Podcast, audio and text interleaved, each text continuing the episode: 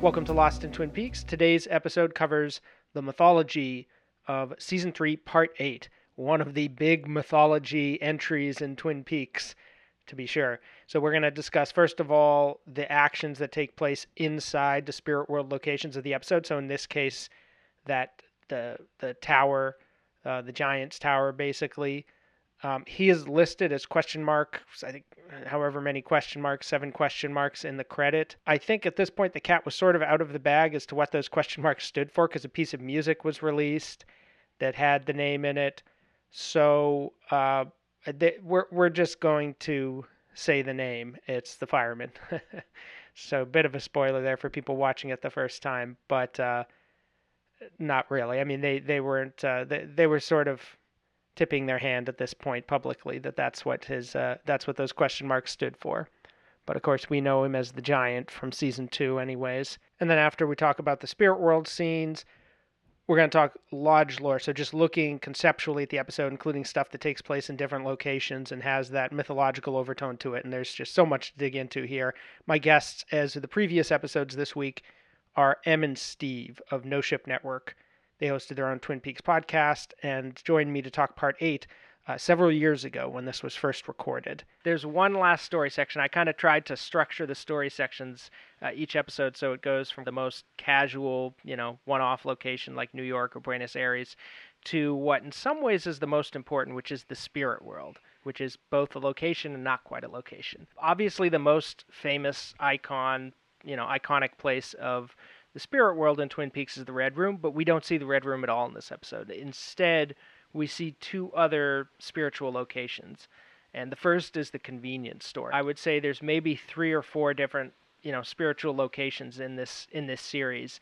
And this is one that of course can trace its roots back to the European version of the Twin Peaks pilot, where Mm-hmm. the one armed man says, We lived above a convenience store. And it's taken quite a few twists and turns to get to this point where we're just seeing, in the midst of the atomic explosion, this kind of 1940s looking classic convenience store that actually has the words convenience store written across the top. Make, you know, sometimes Lynch is very uh, Literal. cagey and sometimes he's not. and it's a, like a gas station outside. And there's significantly no room above it that we can see. That staircase. I think you there. do see it Yeah. in this episode, yeah. And there's all these woodsmen racing around in front. Uh, I paused it a few times. It seems like there's usually seven on screen, but there are eight total because sometimes you can see eight of them. Maybe one of them is like hiding behind one of the, uh, you know, um, Pumps. pumps some of the time. It looks a lot like a series of photos because it's just done. It's cut in a very staccato way where Lynch is just almost skipping across the frames. And I think somebody pointed out once that it looks like if you're editing something digitally, like you're on Final Cut Pro or Avid or something, and you're just uh, scrubbing across the timeline, you get that sort of imagery. And they wondered if this was uh, an approach that came to him from from editing digitally, and like, hmm, this would be interesting to look at, you know, because Mhm. is a, it is a particularly digital kind of look. And one thing I want to mention, just as an offhand thing, I'll send you guys the photo. I probably should have sent it beforehand. I'm going to put this in the show notes for listeners to check out. But there's a photo I found last summer just in a random photo book in a gift shop at a museum. And it's, I think it's just called like In Dreamland or something. And it's this group of villagers somewhere in, I think, Vermont or like upstate New York or Maine or just somewhere very isolated in like the Northeast. And, you know, they've got like, uh, like a peak cap and like overalls, and the girl has like kind of a old house dress on. They're just sitting in front of this dance hall that says Dreamland on it. It's just like a really fascinating picture. It makes me think of Lynch a lot, and it really reminds me a of this convenience store, b of the like the gas station that the little boy and girl are walking away from, talking about like they just went to a dance or they just listened to a song or something. You're like where in like the back in the back of the gas station um, you know so it, it reminds me of that and of course there's a part later where or earlier actually where a character says to dougie are off in dreamland again dougie so i'm going to throw that photo in the show notes i've been wanting to bring it up for a while on this podcast and that'll be my opportunity I'm curious as what you think about the sound design for this. Oh yeah, I love the sound scene. design. That sounds a lot like scrubbing too. So like Hmm. if the visuals look like you're scrubbing across a, a video a visual timeline, um, the sound sounds like if you're scrubbing across like a you know the audio of it. So I guess that just reinforces this idea that maybe he came across this uh, this look through the process of editing, if that makes sense. So it's like a sort of serendipity. It's not something that he tried to get to through a, a new and different means of of like innovation, perhaps, but like more like going, okay, this is the mechanics of actually getting this to look good, but I like what I'm seeing already, and I'm just going to manipulate, almost like scratching a record on vinyl. You know? Yeah, and, and like that's such a. I don't know if this is true, by the way. I should say. I think I, I don't know if it was was it Twin Peaks rewatch or it was some podcast like brought this up. I think, and I was like, oh, that's a that's a good point. But that's such a Lynch thing, anyways. Of like, oh the, the the deer head is on the table let's just leave it there you know or like oh bob is in the mirror let's make him the center of this whole show like it's it's such a lynch thing to like stumble across this accident and then be like leave it leave it it's brilliant Like somebody walking into, you know, some idiot accidentally walks into a recording studio when people are cutting Yeah. a record, and then they they say, you know what, that that almost kind of fits, so let's just leave it in there. And then 20 years Yeah. later, you're it's like iconic, and you couldn't even imagine that song without it or something. and the beatles would do that all the time. Her majesty at the end of abbey road i think was left on the tape by accident and they were like oops we, we ended it on this great climactic note now you just have paul singing for 17 seconds he's like no no no leave it leave it it's a brilliant way to end the album and they just like left it on so it's that same sort of like random approach but it's only random when he wants it to be you know Yeah, yeah. There's definitely some control over that. so the next Spirit World location that we spend a lot of time in is what I call the Purple World Tower. Uh, we slowly zoom in on it when we're inside the atomic cloud, and it sort of dissipates until we're going across the sea, and then we reach this giant rock, and kind of the camera goes up the rock into this tower, into this tiny window in this huge tower. So this is another example of him creating this sense of space, you know, starting with something way in the distance and coming in on it. And it's just such an effective way to impress upon us the scale of this thing. Because the tower is tiny. oh, Well, first of all, the rock is tiny compared to the sea. The tower is tiny compared to the rock. The section of the tower is tiny compared to the whole to- tower. and then this window is like tiny within that. So it's just like by the time you get there, you're like, oh my God, this is gigantic. It's such a cool way of doing that. And inside the room there, we see, I think, Senorita Dido swaying back and forth to a phonograph. It looks like a fortress to me because that tiny window looks Yeah. like an arrow slit you would see in a castle. Great point. Yeah. And but you know, even though it looks like a fortress, it, it's such a neutral setting in the way that Mm. it doesn't intimidate, but it also doesn't feel welcoming at the same time. It, Yeah. it doesn't seem hot. It doesn't seem cold. It's Mm. not necessarily ugly or beautiful. Even though the way the light hits the side of the rock, um, I do think is beautiful. It's definitely immense, and and um, especially like the approach of the Yeah. camera up it. It reminds me in a way of like descriptions that like mystics would have of experiencing God. Like it's not like this necessarily. I mean, I guess in some cases it is, but in some of the descriptions, it's not like this joyous warmth. It's like this almost terror of like this overwhelming. but but like you're saying, not like the atomic bomb type of terror. Just like an awe at the immensity and and feeling so small in comparison to that and everything. You Yeah. know, I think he he creates that effect really well. Uh, On the Counter Esperanto podcast recently, they called this the fire station, which I love. Like they point out.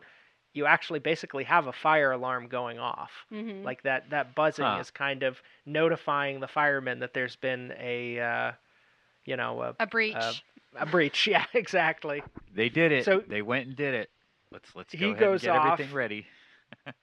he goes i think to the club silencio room right it was shot in the same theater It reminds I me believe- of Mulholland Drive, which you know I was talking to Steve about that last night because the setting reminded Steve a lot of Dune. Also, yeah there's This- a lot in this show and this episode particularly that feels like dune especially the outside of the fortress and the way that Yeah. they come across the water. It, it it seems like something that could have worked for Planet Caladan. So, yeah and it's interesting that you know at some point did you guys do a like a full episode on dune or did you just Yep. you did okay i thought so because that's an ep- that that film is kind of fascinating because it's the one film like and obviously fans have sort of different opinions of it but lynch himself it's the one film that he kind of distances himself from Mhm. just because he didn't get to do it the way he wanted to so it's interesting to think that in parts of the return maybe he kind of does he does Dune the way he wanted to, or something. You know, in certain moments, not even just the the purple world, but also the desert scenes. You know, I, I, there were certain moments where like the woodsman's coming down from the sky. I'm like, wow, this feels a lot like Dune too. Yeah. Or the egg, the egg hatching with the frog. Yeah, bug, you the know? frog bug was walking without rhythm. Ooh, interesting. Trying not to draw a sandworm. That's a great concept, though, to to have just these little nuggets of stuff that he throws in there that he just to say like, this is what it could have been like if I had you know been able to execute my vision properly. So at the end of the Purple World Tower, we obviously see the giant. You know, he he sees the screening of the atomic bomb explosion. He floats up, and then he uh, sort of breathes out this golden. Um, It, uh, it looks again, my- uterine in shape. Yes, I was just gonna say, yeah. My cousin that I was watching with then like described it as like a uterus. Is like, yeah, that's a good point. And it produces this Laura egg, basically. I also want to say that um, he was moving slowly when he went to examine the alarm, and Mhm. and it was very much like the room service waiter, who was Mm. his host body. I thought it was Mm. it was almost identical to the way that actor moved in the Yeah. original series. That's true because we don't see the giant move in the original series, do we? He's always standing still. Mhm. Yeah, he just has a little bit of gesticulation, and that's it. But you don't really see him moving around. I That's a think the point. only time we see him move is when we when it's revealed that he's the room service waiter. When he's standing up in front of Cooper and then he sits down and says one and the same. Other Oh. than that, I think he's always standing still. Interesting. Lodge lore. What do you think is going on with with Bob and the bubble and all of that? I remember the first time I watched this, I thought maybe these guys, I, I, I didn't know who they were yet Mm. because we hadn't. This is at the beginning of the episode, and then their Right. their genesis comes a little later in the episode. So I remember thinking, if I remember correctly, that they were coming to kind of like take away Mr. C back to the lodge, Mm. and then this would be the the opportunity for Cooper to come back to life. And of course, about halfway through it, I'm like. I don't know if that's the case because here's Bob and he's not looking like he's unhappy with the situation. So the, my initial reaction being very different from after I watched it a couple of times and was like, no, actually they're helping him out. I had thought because we did actually see them for the first time in the I think it was the, the second episode where his head floated up and I got the idea for some reason that uh, Mr. C had hijacked Bob and was using him um, in some way. I think I thought at that time that the woodsman had their opportunity to help free Bob from Mr. C, and that's what I thought was happening at the time. So it turns out that we're the takeaway that we're supposed to have, I think, is that they're working in tandem. That, that it's like almost like a Right. symbiotic relationship. That brings us into the whole convenience store. Again, we can't get too literal with these allegorical things, but are they inside of the cloud? Is the cloud passing? Is the is this a, a nearby um, location? Like, does it? Or Is it just a totally symbolic association? Like, what's what's happening in that sequence? One thing that occurred to me this time is like, are they creating the experiment? Because we go right from them, we close in on the window and we go into that weird sort of almost tunnel. Like you see an image for a moment of like a hole, and then we Mm. see experiment, whatever you want to call it, floating through the ether and vomiting up the fluid and the eggs and Bob. Like, is there a connection between those that I- we can make? I think maybe there's some natural connections that maybe at, at the formation of the universe that were created, and this atom bomb forced an unnatural rent, and so they were able to kind of come into our world and suddenly become these these beings that were starting to wreak havoc in a way like they, they've struck gold and, and they actually kind of bring to mind um, the gold rush and, and colonization, clear cutting of forests, stuff like that, depleting of natural Hmm. resources because they have struck gold when they get here and they announce it Hmm. to their fellow beings. And um, bacteria do the same thing, you know, than your Hmm, mouth. this is really fascinating. well, you have like the initial bacteria that that adhere to your teeth, and they start sending out these chemical signals to invite other bacteria to join Wow. them, and in or- in order to create this sticky matrix so that that they can live inside, and that sticky matrix is also known as biofilm, which is commonly known as plaque, and eventually they calcify it to create a, a more hardened structure that they can actually survive and proliferate and become more toxic. So I, I think it's just this unfortunate side of all living creatures uh, that are um, just seem to be insatiable and and um, uh, turns out that humankind are the victims here of, of these beings that have now been introduced into our world and, and they want to feed on our fear. That's what I think the horse is the white of the eyes and the dark within. That's that's that's their uh um, what's the their ambrosia.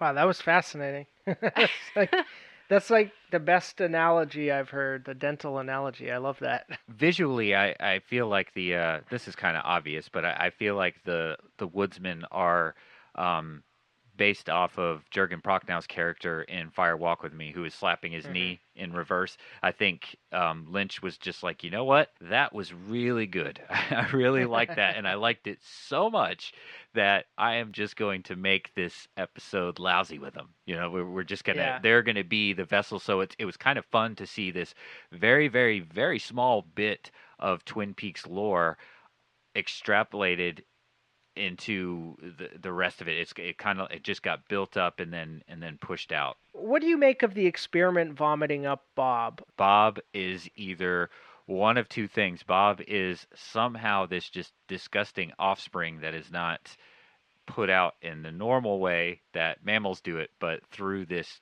puking blob that just kind of you know disseminates out. Mm-hmm. Or um, I think one of the theories that we kicked around when we originally covered it was that Bob could possibly have been a like a parasite inside of her somehow, and he was riding inside of her mm-hmm. from whatever other dimension that they came from, assuming that that's what we're going with. And then he yeah. he popped out, and it was just she doesn't give a crap one way or another.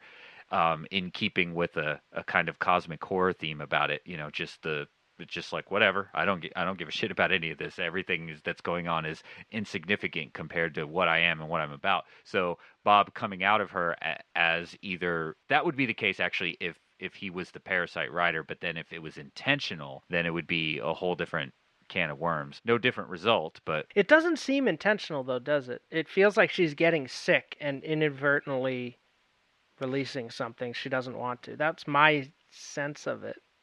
That's for interesting. Whatever reason.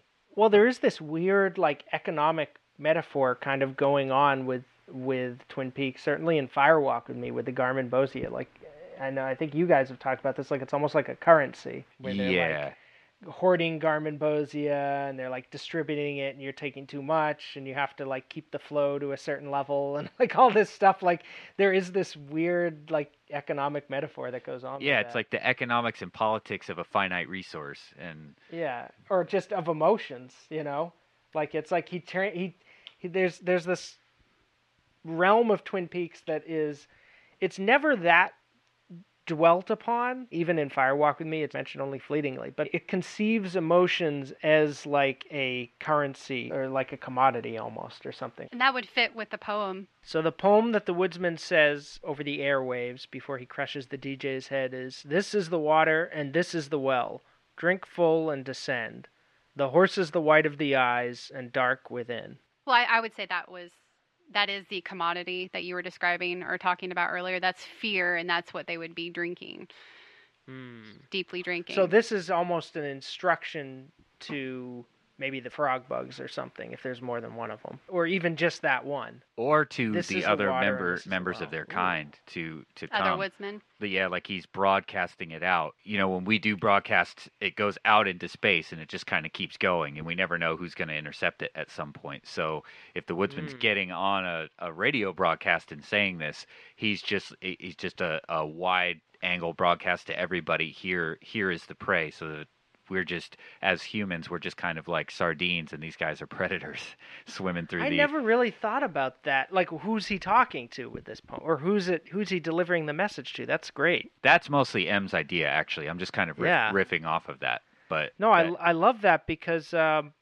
it reminds me Mark Frost said the, the they were scripted to deliver mechanic to to speak in mechanical noises over the airwaves which definitely suggests them uh, sending a message to somebody like like you said like what did Em what did you say Em about the the bacteria like sends a message like come on yeah it's good here like the the gold the gold miners sending back you know we struck gold come on it's good it's uh you know this is the spot or whatever They're like, this is the water and this is the well.